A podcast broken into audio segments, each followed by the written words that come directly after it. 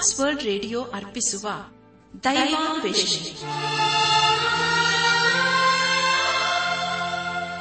ಪ್ರಿಯ ಬಾನುಲಿ ಮಿತ್ರರೇ ಪ್ರೀತಿ ಸ್ವರೂಪನಾದ ಏಸು ಕ್ರಿಸ್ತನ ಅತಿ ಮಧುರವಾದ ಹೆಸರಿನಲ್ಲಿ ನಿಮ್ಮನ್ನು ವಂದಿಸಿ ಈ ದಿನದ ಪ್ರಸಾರವನ್ನು ಆಲಿಸಲು ಪ್ರೀತಿಪೂರ್ವಕವಾಗಿ ಆಹ್ವಾನಿಸುತ್ತೇವೆ. ದೈವಾನ್ವೇಷಣೆ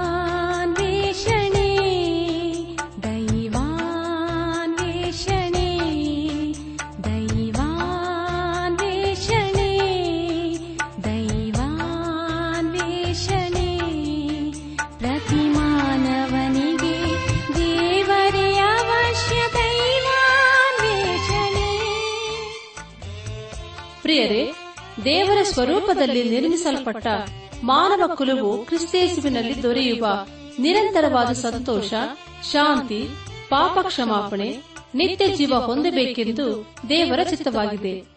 ಈ ಶುಭ ಸಂದೇಶವನ್ನು ನಿಮ್ಮೊಂದಿಗೆ ನಾವು ಹಂಚಿಕೊಳ್ಳಲು ಹರ್ಷಿಸುತ್ತೇವೆ. ನಾವೀಗ ಪ್ರಸಾರ ಮಾಡುವ ಸುಮಧುರ ಗೀತೆ ಹಾಗೂ ದೈವ ಸಂದೇಶವನ್ನು ಆಲಿಸಿ ನೀವು ಹೊಂದಿಕೊಳ್ಳುವ ಆಶೀರ್ವಾದಗಳನ್ನು ನಮ್ಮೊಂದಿಗೆ ಹಂಚಿಕೊಳ್ಳಬೇಕೆಂದು ವಿನಂತಿಸುತ್ತಾ ಈ ಕಾರ್ಯಕ್ರಮಕ್ಕೆ ಮತ್ತೊಮ್ಮೆ ಸ್ವಾಗತ ಕೋರುತ್ತೇವೆ.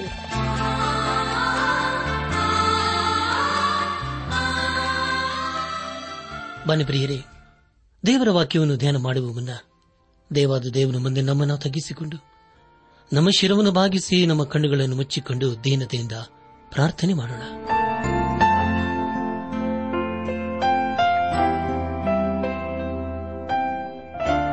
ನಮ್ಮನ್ನು ಬಹಳವಾಗಿ ಪ್ರೀತಿ ಮಾಡಿ ಸಾಕಿ ಸಲಹುವ ನಮ್ಮ ರಕ್ಷಕನಲ್ಲಿ ತಂದೆಯಾದ ದೇವರೇ, ನಿನ್ನ ಪರಿಶುದ್ಧವಾದ ನಾಮವನ್ನು ಕೊಂಡಾಡಿ, ಹಾಡಿ ಸ್ತುತಿಸುತ್ತವೆ.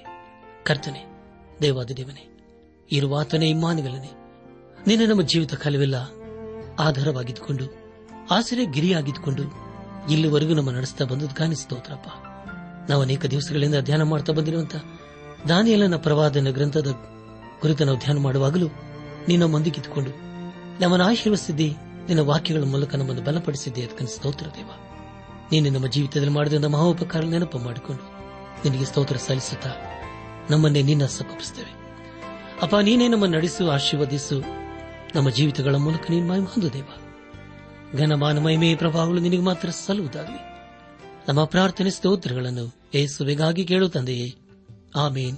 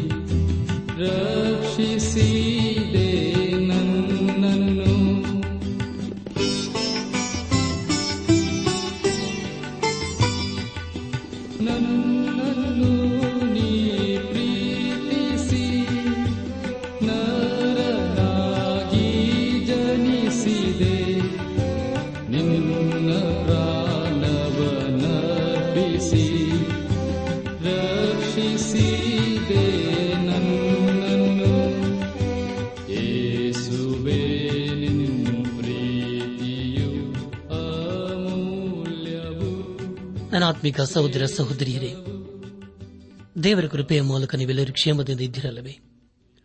ನೀವು ಯಾವಾಗಲೂ ಸಂತೋಷ, ಸಮಾಧಾನದಿಂದ ಇರಬೇಕೆಂಬುದೇ ನಮ್ಮ ಅನುದಿನದ ಪ್ರಾರ್ಥನೆಯಾಗಿದೆ. ಇಂದಿನ ಕಾರ್ಯಕ್ರಮದೊಂದಿಗೆ ನಾವು ಅನೇಕ ದಿವಸಗಳಿಂದ ಧ್ಯಾನ ಮಾಡುತ್ತಾ ಬಂದಿರುವಂತ ದಾನಿಯಲನ ಪ್ರವಾದನ ಗ್ರಂಥದ ಅಧ್ಯಯನವು ಇಂದಿಗೆ ಮುಕ್ತಾಯವಾಗುತ್ತದೆ ನಿಮಗೆ ಈಗಾಗಲೇ ತಿಳಿಸಿದ ಹಾಗೆ ಇಂದಿನ ಕಾರ್ಯಕ್ರಮದ ಕೊನೆಯಲ್ಲಿ ದಾನಿಯಲ ಪ್ರವಾದನ ಗ್ರಂಥದ ಕುರಿತು ನಿಮಗೆ ಮೂರು ಪ್ರಶ್ನೆಗಳನ್ನು ನಾನು ಕೇಳಲಿದ್ದೇನೆ. ದಯಮಾಡಿ ಅವುಗಳನ್ನು ಬರೆದುಕೊಂಡು ಉತ್ತರಿಸಬೇಕೆಂಬುದಾಗಿ ನಿಮ್ಮನ್ನು ನಾನು ಪ್ರೀತಿಯಿಂದ ಕೇಳಿಕೊಳ್ಳುತ್ತೇನೆ. ನೀವು ಪತ್ರ ಬರೆಯುವಾಗ, ಉತ್ತರಿಸುವಾಗ, ಅದರ ಜೊತೆ ಜೊತೆಯಲ್ಲಿ ನಿಮ್ಮ ಪ್ರಾರ್ಥನಾ ಮನವಿಗಳನ್ನು ಬರೆಯಲು ಮರೆಯದಿರಿ ನಾವು ನಿಮಗಾಗಿ ಪ್ರಾರ್ಥಿಸುತ್ತೇವೆ ಹಾಗೂ ನಿಮ್ಮ ಪತ್ರಕ್ಕೆ ನಾವು ಉತ್ತರಿಸುತ್ತೇವೆ. ದೇವರಿಗೆ ಸ್ತೋತ್ರವಾಗಲಿ. ಕಳೆದ ಕಾರ್ಯಕ್ರಮದಲ್ಲಿ ನಾವು ದಾನಿಯಲ ಪ್ರವಾದನೆ ಗ್ರಂಥದ ಹನ್ನೊಂದನೇ ಅಧ್ಯಾಯ, ನಲವತ್ತೊಂದರಿಂದ ಹನ್ನೆರಡನೇ ಅಧ್ಯಾಯದ ಮೊದಲನೇ ವಚನದವರೆಗೆ ಧ್ಯಾನ ಮಾಡಿಕೊಂಡು ಅದರ ಮೂಲಕ ನಮ್ಮ ನಿಜ ಜೀವಿತಕ್ಕೆ ಬೇಕಾದ ಅನೇಕ ಆತ್ಮಿಕ ಪಾಠಗಳನ್ನು ಕಲಿತುಕೊಂಡು ಅನೇಕ ರೀತಿಯಲ್ಲಿ ಆಶೀರ್ವಸಲ್ಪಟ್ಟಿದ್ದೇವೆ ಇದೆಲ್ಲ ದೇವರ ಮಹಾಕೃಪೆ ಹಾಗೂ ಸಹಾಯವಾಗಿದೆ. ದೇವರಿಗೆ ಮಹಿಮೆಯುಂಟಾಗಲಿ. ಇಂದು ನಾವು ದಾನಿಯಲ ಪ್ರವಾದನ ಗ್ರಂಥದ ಹನ್ನೆರಡನೇ ಅಧ್ಯಾಯ, ಎರಡರಿಂದ ಹದಿಮೂರನೇ ವಚನದವರೆಗೆ ಧ್ಯಾನ ಮಾಡಿಕೊಳ್ಳೋಣ. ಮುಂದೆ ನಾವು ಧ್ಯಾನ ಮಾಡುವಂತಹ ಎಲ್ಲ ಹಂತಗಳಲ್ಲಿ ದೇವರನ್ನು ಆಚರಿಸಿಕೊಂಡು ಮುಂದೆ ಮುಂದೆ ಸಾಗೋಣ. ಹನ್ನೆರಡನೇ ಅಧ್ಯಾಯವು ದಾನಿಯಲ ಪ್ರವಾದನ ಗ್ರಂಥದ ಕೊನೆ ಅಧ್ಯಾಯವಾಗಿದೆ. ಪ್ರಿಯರೇ, ಮುಂದೆ ನಾವು ಧ್ಯಾನ ಮಾಡುವಂತಹ ಪ್ರತಿ ಹಂತದಲ್ಲಿ ದೇವರನ್ನು ಹತ್ತುಕೊಳ್ಳೋಣ ಆಗ ಖಂಡಿತವಾಗಿ ದೇವರ ತನ್ನ ಜೀವಳ ವಾಕ್ಯಗಳ ಮೂಲಕ ನಮ್ಮ ನಡೆಸುತ್ತಾನೆ ಆಶೀರ್ವಿಸುತ್ತಾನೆ ಹನ್ನೆರಡನೇ ಅಧ್ಯಾಯ. ಎರಡನೇ ವಚನವನ್ನು ಓದುವಾಗ, ಧೂಳಿನ ನೆಲದೊಳಗೆ ದೀರ್ಘ ನಿದ್ರೆ ಮಾಡುವರಲ್ಲಿ ಅನೇಕರು ಎಚ್ಚೆತ್ತು. ಕೆಲವರು ನಿತ್ಯ ಜೀವವನ್ನು, ಕೆಲವರು ನಿಂದನ ನಿತ್ಯ ತಿರಸ್ಕಾರಗಳನ್ನು ಅನುಭವಿಸುವರು ಎಂಬುದಾಗಿ.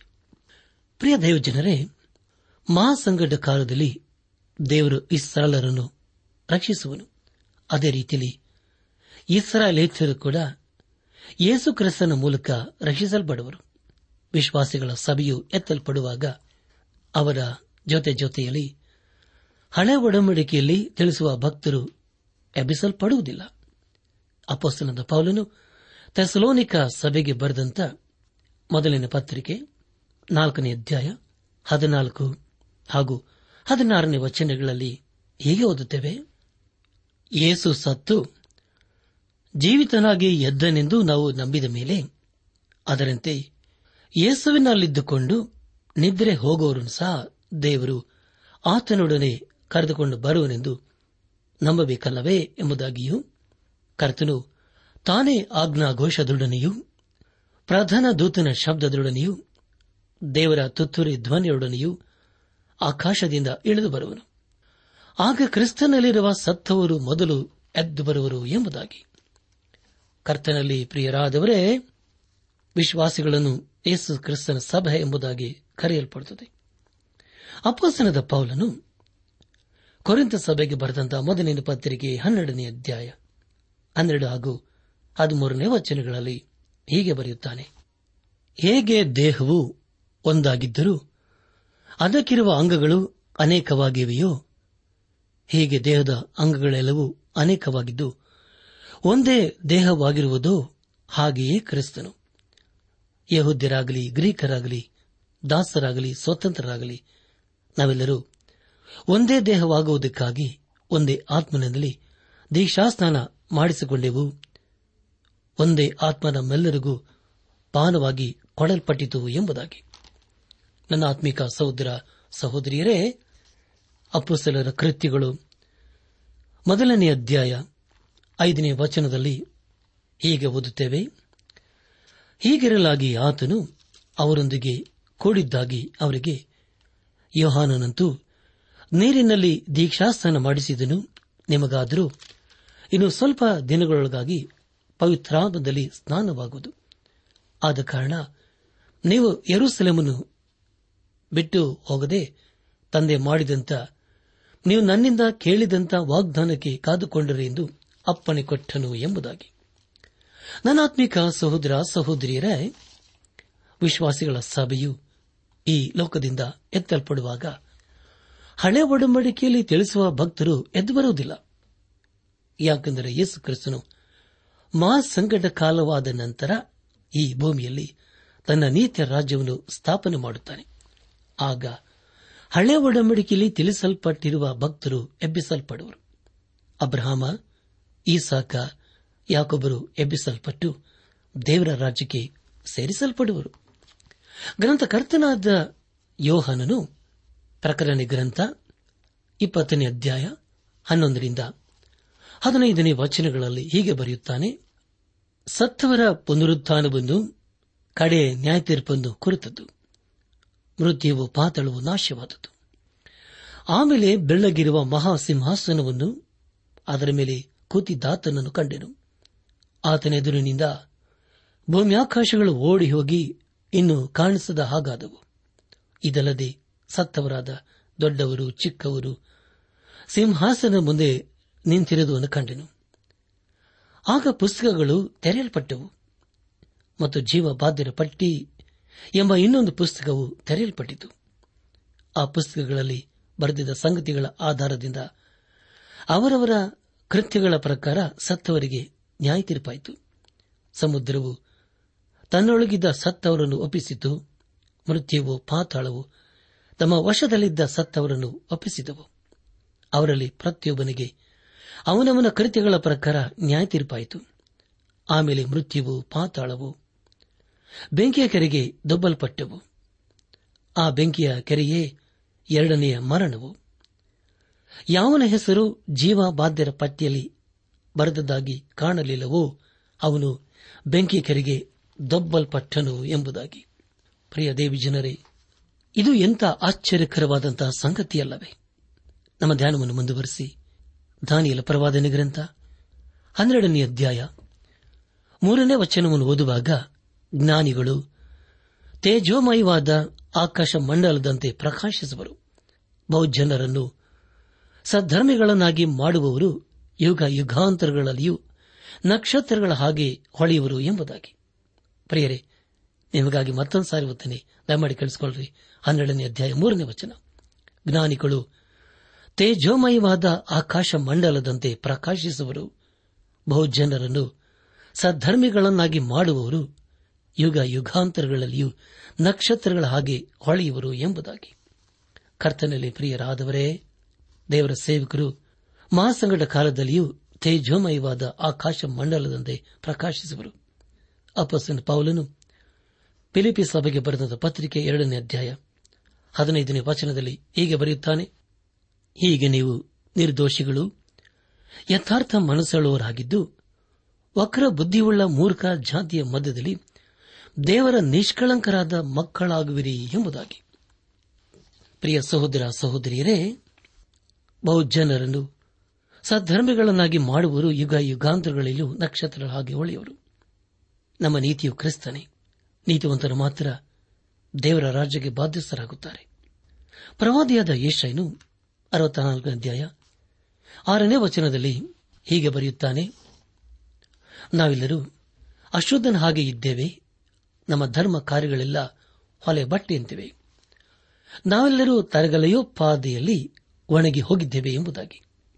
ಪ್ರೇರೆ ದೇವರ ದೃಷ್ಟಿಯಲ್ಲಿ ನಾವು ನೀತಿವಂತರಾಗಿ ಕಂಡುಬರಬೇಕು. ನಾವು ಯೇಸು ಕ್ರಿಸ್ತನಲ್ಲಿ ನೀತಿವಂತರಾಗಿ ಕಂಡುಬರುವುದಾದರೆ ದೇವರು ನಮ್ಮನ್ನು ಅಂಗೀಕರಿಸಿಕೊಳ್ಳುತ್ತಾರೆ. ನಾವು ನಂಬಿಕೆಯಿಂದ ಈ ಎಲ್ಲಾ ಸಂಗತಿಗಳನ್ನು ಒಪ್ಪಿಕೊಳ್ಳಬೇಕು. ದಾನಿಯಲ್ ಪ್ರವಾದನ ಗ್ರಂಥ ಹನ್ನೆರಡನೇ ಅಧ್ಯಾಯ ನಾಲ್ಕನೇ ವಚನವನ್ನು ಓದುವಾಗ ದಾನಿಯಲನೇ, ನೀನು ಈ ಮಾತುಗಳನ್ನು ಮುಚ್ಚಿಡು, ಅವುಗಳನ್ನು ಬರೆಯುವ ಗ್ರಂಥಕ್ಕೆ ಮುದ್ರೆ ಹಾಕು. ಅಂತ್ಯಕಾಲದವರೆಗೆ ಮರೆಯಾಗಿರಲಿ.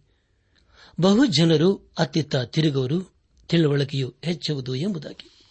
ಪ್ರಿಯರೇ ದಾನಿಯಲ್ಲನು ಕೇಳಿದ ಮಾತುಗಳನ್ನು ಮುಚ್ಚಿಟ್ಟು ಆ ಗ್ರಂಥಕ್ಕೆ ಮುದ್ರೆ ಹಾಕಬೇಕಾಗಿತ್ತು. ಖಂಡಿತವಾಗಿ, ಈ ಮುದ್ರೆಗಳ ಒಂದು ದಿವಸ ತೆರೆಯಲ್ಪಡುತ್ತವೆ. ಅದಕ್ಕೆ ಮುಂಚಿತವಾಗಿ ಅಪ್ಪಸ್ತನದ ಪೌಲರು ತೀತಿನ ಬರೆದ ಪತ್ರಿಕೆ ಎರಡನೇ ಅಧ್ಯಾಯ ಹನ್ನೊಂದರಿಂದ ಹದಿಮೂರನೇ ವಚನಗಳಲ್ಲಿ ಹೀಗೆ ಬರೆಯುತ್ತಾನೆ, ಎಲ್ಲಾ ಮನುಷ್ಯರಿಗೆ ರಕ್ಷಣೆನುಂಟು ಮಾಡುವ ದೇವರ ಕೃಪೆಯು ಪ್ರತ್ಯಕ್ಷವಾಯಿತು. ನಾವು ಭಕ್ತಿಹೀನತೆಯನ್ನು, ಲೋಕದ ಆಶಯಗಳನ್ನು ವಿಸರ್ಜಿಸಿ, ಭಾಗ್ಯಕರವಾದ ನಿರೀಕ್ಷೆಯನ್ನು ಅಂದರೆ, ಮಹಾದೇವರ ಮತ್ತು ನಮ್ಮ ರಕ್ಷಕನಾದ ಯೇಸುಕ್ರಿಸ್ತನ ಪ್ರಭಾವದ ಪ್ರತ್ಯಕ್ಷತೆಯನ್ನು ಎದುರು ನೋಡುತ್ತಾ, ಈ ಲೋಕದಲ್ಲಿ ಸ್ವಸ್ಥ ಚಿತ್ತರಾಗಿಯೂ ನೀತಿವಂತರಾಗಿಯೂ, ಭಕ್ತಿಯುಳ್ಳವರಾಗಿಯೂ ಬದುಕಬೇಕೆಂದು ಅದು ನಮಗೆ ಬೋಧಿಸುತ್ತದೆ ಎಂಬುದಾಗಿ.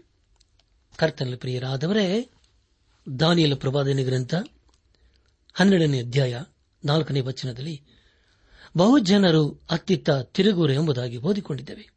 ಅಂದರೆ ಪ್ರಿಯರೇ, ಇದರ ಮೂಲಕ ನಾವು ತಿಳಿದುಕೊಳ್ಳುವುದೇನೆಂದರೆ ಬಹುಜನರು ದೇವರ ವಾಕ್ಯವನ್ನು ಅರಿಯುವುದಕ್ಕಾಗಿ ಅತ್ತಿತ್ತ ತಿರುಗುವರು ಎಂಬುದಾಗಿ, ಹಾಗೂ ಮುಂದೆ ತಿಳುವಳಿಕೆಯು ಹೆಚ್ಚುವುದು ಎಂಬುದಾಗಿ ಓದಿಕೊಂಡಿದ್ದೇವೆ.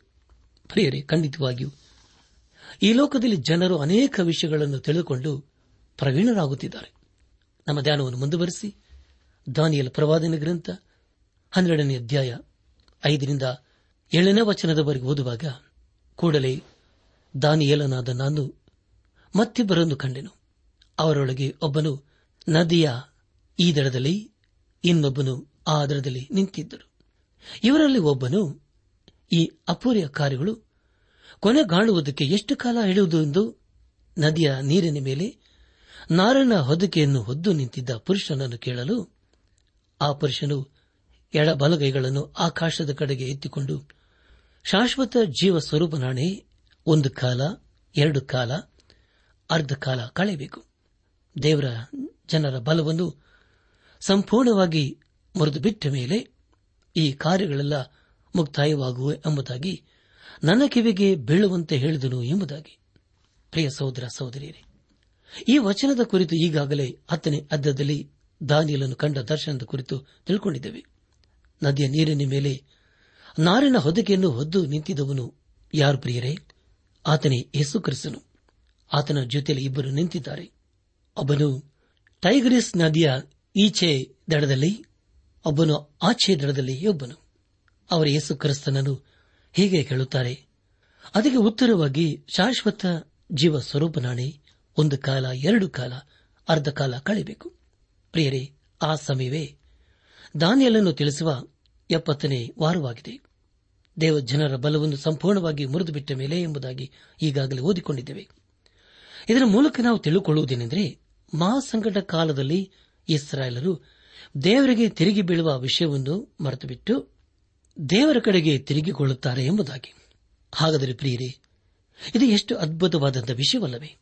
ದಾನಿಯಲ್ಲ ಹನ್ನೆರಡು, ಎಂಟನೇ ವಚನದಲ್ಲಿ ಹೀಗೆ ಓದುತ್ತೇವೆ. ನನಗೆ ಕೇಳಿಸಿದರೂ ಅರ್ಥವಾಗಲಿಲ್ಲ. ಆಗ ನಾನು, ಎನ್ನೊಡೆಯನೇ, ಈ ಕಾರ್ಯಗಳ ಪರಿಣಾಮವೇನೆಂದು ಪ್ರಶ್ನೆ ಮಾಡಲು ಅವನು, ದಾನಿಯಲನೇ, ಈ ಮಾತುಗಳು ಅಂತ್ಯಕಾಲದವರೆಗೆ ಮುಚ್ಚಲ್ಪಟ್ಟು ಮುದ್ರಿತವಾಗಿವೆ, ಹೋಗು ಎಂಬುದಾಗಿ. ಪ್ರಿಯರೇ, ದಾನಿಯಲನು ಈ ಎಲ್ಲಾ ಸಂಗತಿಗಳನ್ನು ಕಂಡನು, ಕೇಳಿಸಿಕೊಂಡನು. ಆದರೂ ಅವನು ಕೇಳಿಸಿಕೊಂಡದ್ದನ್ನು, ಕಂಡದ್ದನ್ನು ಅರ್ಥ ಮಾಡಿಕೊಳ್ಳಲು ಸಾಧ್ಯವಾಗಲಿಲ್ಲ. ಈ ಎಲ್ಲ ಸಂಗತಿಗಳು ಮುಂದೆ ಹೇಗೆ ನಡೆಯುತ್ತವೆ ಎಂಬುದೇ ಅವನೊಂದು ದೊಡ್ಡ ಪ್ರಶ್ನೆಯಾಯಿತು. ಹನ್ನೆರಡನೇ ಅಧ್ಯಾಯ ಒಂಬತ್ತನೇ ವಚನದಲ್ಲಿ ಹೀಗೆ ಓದುತ್ತೇವೆ. ದಾನಿಲನೇ ಈ ಮಾತುಗಳು ಅಂತ್ಯಕಾಲದವರೆಗೆ ಮುಚ್ಚಲ್ಪಟ್ಟು ಮುದ್ರಿತವಾಗಿವೆ ಎಂಬುದಾಗಿ. ಪ್ರಿಯರೇ, ದಾನಿಯಲನಿಗೆ ಈ ವಿಷಯದ ಕುರಿತು ನಾಲ್ಕನೇ ವಚನದಲ್ಲಿ ತಿಳಿಸಿದ ಹಾಗೆ ಇಲ್ಲಿಯೂ ಕೂಡ ತಿಳಿಸಲಾಯಿತು. ಹನ್ನೆರಡನೇ ಅಧ್ಯಾಯ ಹತ್ತನೇ ವಚನದಲ್ಲಿ ಹೀಗೆ ಓದಿದ್ದೇವೆ ಅನೇಕರು ತಮ್ಮನ್ನು ಶುದ್ಧೀಕರಿಸಿ ಶುಭ್ರ ಮಾಡಿಕೊಂಡು ಶೋಧಿತರಾಗುವರು, ದುಷ್ಟರು ದುಷ್ಟರಾಗಿಯೇ ನಡೆಯುವರು. ಅವರಲ್ಲಿ ಯಾರಿಗೂ ವಿವೇಕವಿರದು, ಜ್ಞಾನಿಗಳಿಗೆ ವಿವೇಕ ಇರುವುದು ಎಂಬುದಾಗಿ. ಕರ್ತಲ್ ಪ್ರಿಯರಾದವರೇ, ಈ ಸಂಗತಿಗಳು ದಾಂದ್ಯಲನ ದಿನಗಳಿಂದ ಇಂದಿನವರೆಗೂ ನಡೆಯುತ್ತಲೇ ಬಂದಿವೆ. ಮೊದಲದಾಗಿ ಅನೇಕರು ತಮ್ಮನ್ನು ಶುದ್ಧೀಕರಿಸಿ ಶುಭ್ರ ಮಾಡಿಕೊಳ್ಳುವರು. ಈ ಮಾತು ಯೇಸುಕ್ರಿಸ್ತನ ಬಳಿಗೆ ಬರುವವರ ವಿಷಯದಲ್ಲಿ ತಿಳಿಸಿಕೊಡುತ್ತದೆ. ತೀತನಿಗೆ ಬರೆದ ಪತ್ರಿಕೆ ಮೂರನೇ ಅಧ್ಯಾಯ ಐದನೇ ವಚನದಲ್ಲಿ ಹೀಗೆ ಓದುತ್ತೇವೆ. ನಾವು ಮಾಡಿದ ಪುಣ್ಯ ಕ್ರಿಯೆಗಳ ನಿಮಿತ್ತದಿಂದಲ್ಲ, ಆತನ ಕರುಣೆಯಲ್ಲಿಯೇ ಪುನರ್ಜನ್ಮವನ್ನು ಸೂಚಿಸುವ ಸ್ನಾನದ ಮೂಲಕವಾಗಿಯೂ, ಪವಿತ್ರಾತ್ಮನು ನಮ್ಮಲ್ಲಿ ನೂತನ ಸ್ವಭಾವವನ್ನು ಉಂಟು ಮಾಡುವುದರ ಮೂಲಕವಾಗಿಯೂ ಆತನ ನಮ್ಮನ್ನು ರಕ್ಷಿಸಿದನು ಎಂಬುದಾಗಿ. ಎರಡನೇದಾಗಿ, ಅವರಲ್ಲಿ ಯಾರಿಗೂ ವಿವೇಕವಿರದು. ಪ್ರಿಯರೇ, ಇದು ಸ್ವಾಭಾವಿಕ ಮನುಷ್ಯನ ಕುರಿತು ತಿಳಿಸುವ ಸಂಗತಿಯಾಗಿದೆ. ಅಪೋಸ್ತನದ ಪೌಲನು ಕೊರಿಂತ ಸಭೆಗೆ ಬರೆದಂತ ಮೊದಲಿನ ಪತ್ರಿಕೆ ಎರಡನೇ ಅಧ್ಯಾಯ ಹದಿನಾಲ್ಕನೇ ವಚನದಲ್ಲಿ ಹೀಗೆ ಬರೆಯುತ್ತಾನೆ, ಪ್ರಾಕೃತ ಮನುಷ್ಯನು ದೇವರಾತ್ಮನ ವಿಷಯಗಳನ್ನು ಬೇಡವೆನ್ನುತ್ತಾನೆ. ಅವು ಅವನಿಗೆ ಹುಚ್ಚು ಮಾತಾಗಿ ತೋರುತ್ತವೆ, ಅವು ಆತ್ಮ ವಿಚಾರದಿಂದ ತಿಳಿತಕ್ಕವಳಾಗಿರಲಾಗಿ ಅವನು ಅವುಗಳನ್ನು ಗ್ರಹಿಸಲಾರನು ಎಂಬುದಾಗಿ. ಮೂನೇದಾಗಿ ಜ್ಞಾನಿಗಳಿಗೆ ವಿವೇಕವಿರುವುದು. ಸತ್ಯದ ಆತ್ಮನು ಬಂದಾಗ ಆತನು ನಿಮ್ಮನ್ನು ನಡೆಸಿಕೊಂಡು ಹೋಗಿ ಸಕಲ ವಿಷಯದಲ್ಲಿಯೂ ಸತ್ಯಕ್ಕೆ ಸೇರಿಸುವನು. ಆತನು ತನ್ನಷ್ಟಕ್ಕೆ ತಾನೇ ಮಾತಾಡದೆ ಕೇಳಿದ ಮಾತುಗಳನ್ನೇ ಆಡುವನು ಮತ್ತು ಮುಂದಾಗುವ ಸಂಗತಿಗಳನ್ನು ನಿಮಗೆ ತಿಳಿಸುವನು ಎಂಬುದಾಗಿ. ಪ್ರಿಯ ಸಹೋದರ, ಸಹೋದರಿಯರೇ, ನಮ್ಮ ಧ್ಯಾನವನ್ನು ಮುಂದುವರೆಸಿ ದಾನಿಯಲ ಪ್ರವಾದನೆ ಗ್ರಂಥ ಹನ್ನೆರಡನೇ ಅಧ್ಯಾಯ ಹನ್ನೊಂದನೇ ವಚನವನ್ನು ಓದುವಾಗ, ನಿತ್ಯ ಹೋಮವು ನೀಗಿಸಲ್ಪಟ್ಟು ಹಾಳು ಮಾಡುವ ಅಸಹ್ಯ ವಸ್ತುವು ಪ್ರತಿಷ್ಠಿತವಾದ ಮೇಲೆ ಸಾವಿರದ ಇನ್ನೂರ ತೊಂಬತ್ತು ದಿನಗಳು ಕಳೆಯಬೇಕು ಎಂಬುದಾಗಿ. ಪ್ರಿಯ ದೇವಜನರೇ, ಇದರ ಮೂಲಕ ನಾವು ತಿಳಿದುಕೊಳ್ಳುವುದೇನೆಂದರೆ ಮಹಾ ಸಂಕಟ ಕಾಲವು ಪ್ರಾರಂಭವಾಯಿತು ಎಂಬುದಾಗಿ. ಹಾಳು ಮಾಡುವ ಅಸಹ್ಯ ವಸ್ತುವು ಪ್ರತಿಷ್ಠಿತವಾದ ಮೇಲೆ ಒಂದು ಸಾವಿರದ ಇನ್ನೂರ ತೊಂಬತ್ತು ದಿನಗಳು ಇರಬೇಕು. ಮಹಾಸಂಗಡ ಕಾಲದ ಅರ್ಧ ಭಾಗವು ಒಂದು ಸಾವಿರದ ಇನ್ನೂರ ಅರವತ್ತು ದಿನಗಳು ಇದಾದ ನಂತರ ಮೂವತ್ತು ದಿವಸಗಳ ನಂತರ ಕ್ರಿಸ್ತ ವಿರೋಧಿಯು ಬೆಂಕಿಯ ಕೆರೆಗೆ ದಬ್ಬಲ್ಪಡುತ್ತಾನೆ ಹನ್ನೆರಡನೇ ಅಧ್ಯಾಯ ಹನ್ನೆರಡನೇ ವಚನವನ್ನು ಓದುವಾಗ ಕಾದುಕೊಂಡು ಸಾವಿರದ ಮುನ್ನೂರ ಮೂವತ್ತೈದು ದಿನಗಳ ಕೊನೆಯ ಮಟ್ಟಿಗೆ ತಾಳಿರುವವನು ಧನ್ಯನು ಎಂಬುದಾಗಿ. ಪ್ರಿಯರೇ, ಈ ವಚನದ ಬಗ್ಗೆ ಹೆಚ್ಚಾದ ವಿವರಣೆ ನೀಡದೆ ಹೋದರೂ ಕೊನೆ ಮಟ್ಟಿಗೆ ತಾಳಿಕೊಳ್ಳುವನು ಧನ್ಯನು ಎಂಬುದಾಗಿ ಓದಿಕೊಂಡಿದ್ದೇವೆ. ಈ ಸಂಗತಿಗಳು ಕೊನೆ ಅಂತ್ಯಕಾಲದವರೆಗೆ ಮುಚ್ಚಿಡಲಾಗಿದೆ. ಒಂದು ದಿವಸ ಖಂಡಿತವಾಗಿ ಇದಕ್ಕಿಂತ ಹೆಚ್ಚಾದಂತಹ ಸಂಗತಿಗಳನ್ನು ನಾವು ತಿಳಿದುಕೊಳ್ಳಲಿದ್ದೇವೆ. ಕೊನೆಯದಾಗಿ ದಾನಿಯಲ್ಲ ಪ್ರವಾದನೆ ಗ್ರಂಥ ಹನ್ನೆರಡನೇ ಅಧ್ಯಾಯ ಹದಿಮೂರನೇ ವಚನವನ್ನು ಓದುವಾಗ, ನೀನು ಹೋಗಿ, ಅಂತ್ಯದವರೆಗೆ ಇರು. ನೀನು ದೀರ್ಘ ನಿದ್ರೆಯನ್ನು ಹೊಂದಿ ಯುಗ ಸಮಾಪ್ತಿಯಲ್ಲಿ ಎದ್ದು ನಿನಗಾಗುವ ಸ್ವಾಸ್ಥ್ಯದೊಳಗೆ ನಿಲ್ಲವಿ ಎಂದು ಹೇಳಿದನು ಎಂಬುದಾಗಿ. ಪ್ರಿಯ ದೇವ್ ಜನರೇ ನಿಮಗಾಗಿ ಮತ್ತೊಂದು ಸಾರಿ ಒತ್ತನೆ ದಯಮಾಡಿ ಕೇಳಿಸಿಕೊಳ್ಳ್ರಿ. ದಾನಿಯಲ್ಲ ಪ್ರವಾದನೆ ಗ್ರಂಥ ಹನ್ನೆರಡನೇ ಅಧ್ಯಾಯ ಕೊನೆಯ ವಚನ, ಅಂದರೆ ಹದಿಮೂರನೇ ವಚನ. ನೀನು ಹೋಗಿ ಅಂತ್ಯದವರೆಗಿರು ನೀನು ದೀರ್ಘ ನಿದ್ರೆ ನೊಂದಿ ಯುಗ ಸಮಾಪ್ತಿಯಲ್ಲಿ ಎದ್ದು ನಿನಗಾಗುವ ಸ್ವಾಸ್ಥ್ಯದೊಳಗೆ ನಿಲ್ಲುವಿ ಎಂದು ಹೇಳಿದನು ಎಂಬುದಾಗಿ. ಕರ್ತನಲ್ಲಿ ಪ್ರಿಯರಾದವರೇ, ಇಲ್ಲಿ ದಾನಿಯಲನ ಕುರಿತು ಹೇಳುವುದೇನೆಂದರೆ ನೀನು ಈ ಲೋಕವನ್ನು ಬಿಡುವಿ ಎಂಬುದಾಗಿ. ದಾನಿಯಲನು, ಯೇಸು ಕ್ರಿಸ್ತನು ಎರಡನೇ ಸಾರಿ ಬರುವಾಗ ಜೀವದಿಂದ ಇರುವುದಿಲ್ಲ. ಆದರೂ ಯೇಸು ಕ್ರಿಸ್ತನು ತನ್ನ ನೀತಿಯ ರಾಜ್ಯವನ್ನು ಸ್ಥಾಪನೆ ಮಾಡಿದ ನಂತರ ಜೀವದಿಂದ ಎದ್ದು ಬರುವನು. ಪ್ರಿಯರೇ ದಾನಿಯಲನು ಹಳೆ ಒಡಂಬಡಿಕೆಯಲ್ಲಿ ತಿಳಿಸುವ ಭಕ್ತರೊಟ್ಟಿಗೆ ಇವನೂ ಕೂಡ ಒಂದು ದಿವಸ ಎದ್ದು ಬರುವನು. ಯುಗದ ಸಮಾಪ್ತಿ ಎಂಬುದಾಗಿ ಹೇಳುವಾಗ ಯೇಸು ಕ್ರಿಸ್ತನು ತನ್ನ ನೀತ್ಯ ರಾಜ್ಯವನ್ನು ಸ್ಥಾಪನೆ ಮಾಡುವ ಸಮಯವಾಗಿರುತ್ತದೆ. ಯೇಸು ಕ್ರಿಸ್ತನು ತಾನೇ ಹೇಳಿದಾಗೆ ಈ ಲೋಕಕ್ಕೆ ಬಂದು ತನ್ನ ನೀತ್ಯ ರಾಜ್ಯವನ್ನು ಖಂಡಿತವಾಗಿ ಸ್ಥಾಪನೆ ಮಾಡುತ್ತಾನೆ. ದೇವರಿಗೆ ಮಹಿಮೆಯುಂಟಾಗಲಿ. ಕೊನೆ ದಿವಸಗಳಲ್ಲಿ ನಮ್ಮೆಲ್ಲರಿಗೂ ನಿರೀಕ್ಷೆಯು ಇದೇ ಆಗಿದೆ. ಈ ಸಂದೇಶವನ್ನು ಆಲಿಸುತ್ತಿರುವ ನನ್ನ ಆತ್ಮೀಕ ಸಹೋದರ ಸಹೋದರಿಯರೇ, ದೇವರ ವಾಕ್ಯವನ್ನು ಕೇಳಿಸಿಕೊಂಡಿದ್ದೇವೆ.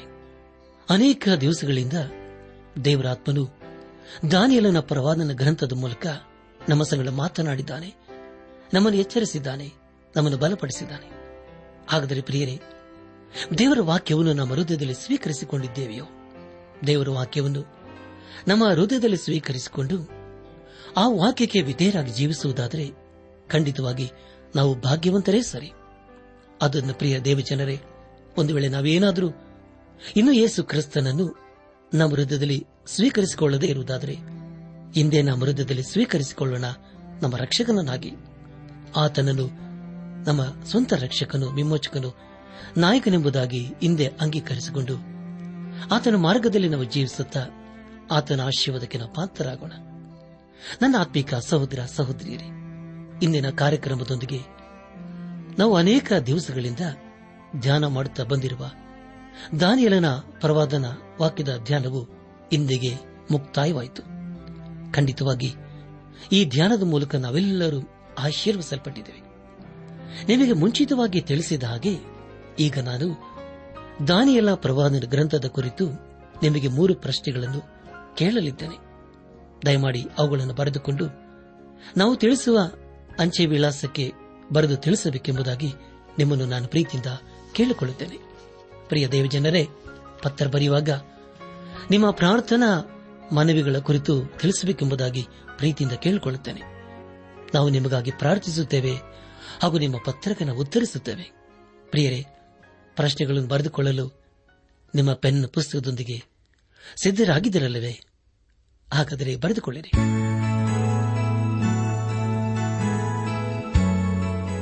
ಮೊದಲನೇ ಪ್ರಶ್ನೆ ದೇವ ಭಕ್ತರನ್ನು ಅಗ್ನಿಯಲ್ಲಿ ಯಾಕೆ ಹಾಕಿದರು? ಅಗ್ನಿಯು ಅವರನ್ನು ಸುಡದೇ ಹೋದುದಕ್ಕೆ ಕಾರಣವೇನು? ದೇವ ಭಕ್ತರನ್ನು ಅಗ್ನಿಯೊಳಗೆ ಹಾಕಿದ್ದು ಯಾಕೆ? ಅಗ್ನಿಯು ಅವರನ್ನು ಸುಡದೆ ಹೋದದ್ದು ಯಾಕೆ? ವಿವರಿಸಿರಿ. ಎರಡನೇ ಪ್ರಶ್ನೆ ದಾನಿಯಲನು ಸಿಂಹದ ಗವಿಯಲ್ಲಿ ಯಾಕೆ ಹಾಕಲ್ಪಟ್ಟನು?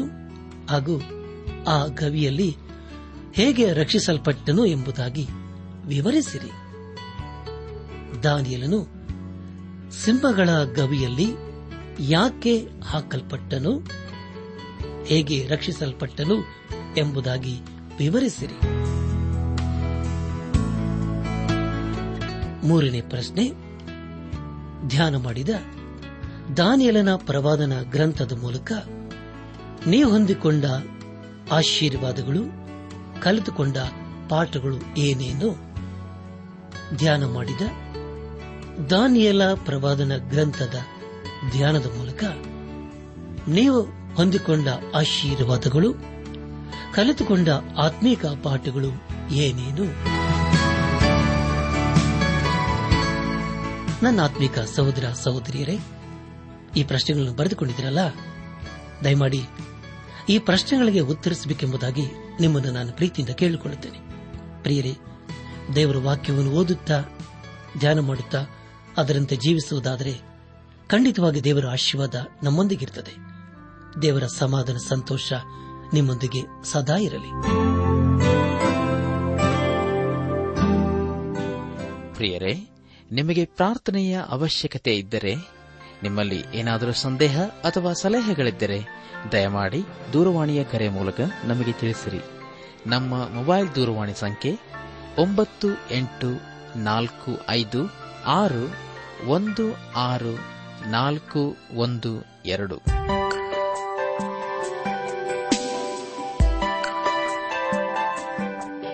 ನನ್ನ ಸಹೋದರ ಸಹೋದರಿಯರೇ ಇಂದು ದೇವರು ನಮಗೆ ಕೊಡುವ ವಾಗ್ದಾನ, ದೇವರ ಮಾರ್ಗವು ಯಾವ ದೋಷವೂ ಇಲ್ಲದ್ದು. ಯಹೋವನ ವಚನವು ಶುದ್ಧವಾದದ್ದು. ಆತನು ಆಶೀರ್ತರಿಗೆ ಗುರಾಣಿಯಾಗಿದ್ದಾನೆ. ಎರಡನೇ ಸಮುವೆಲ ಇಪ್ಪತ್ತೆರಡು ಮೂವತ್ತೊಂದು.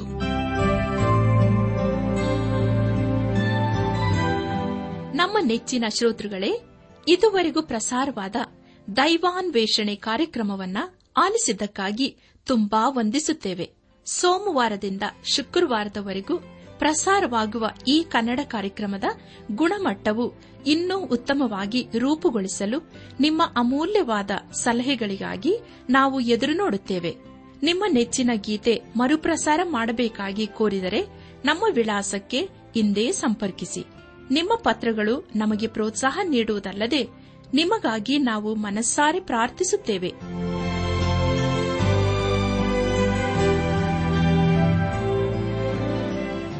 ನಮ್ಮ ವಿಳಾಸ ದೈವಾನ್ ವೇಷಣೆ ಟ್ರಾನ್ಸ್ ವರ್ಲ್ಡ್ ರೇಡಿಯೋ ಇಂಡಿಯಾ, ಟಪಾಲು ಸಂಖ್ಯೆ ನಾಲ್ಕು ಮೂರು ಎರಡು ಸೊನ್ನೆ, ಬೆಂಗಳೂರು ಐದು ಆರು ಸೊನ್ನೆ ಸೊನ್ನೆ ನಾಲ್ಕು ಮೂರು.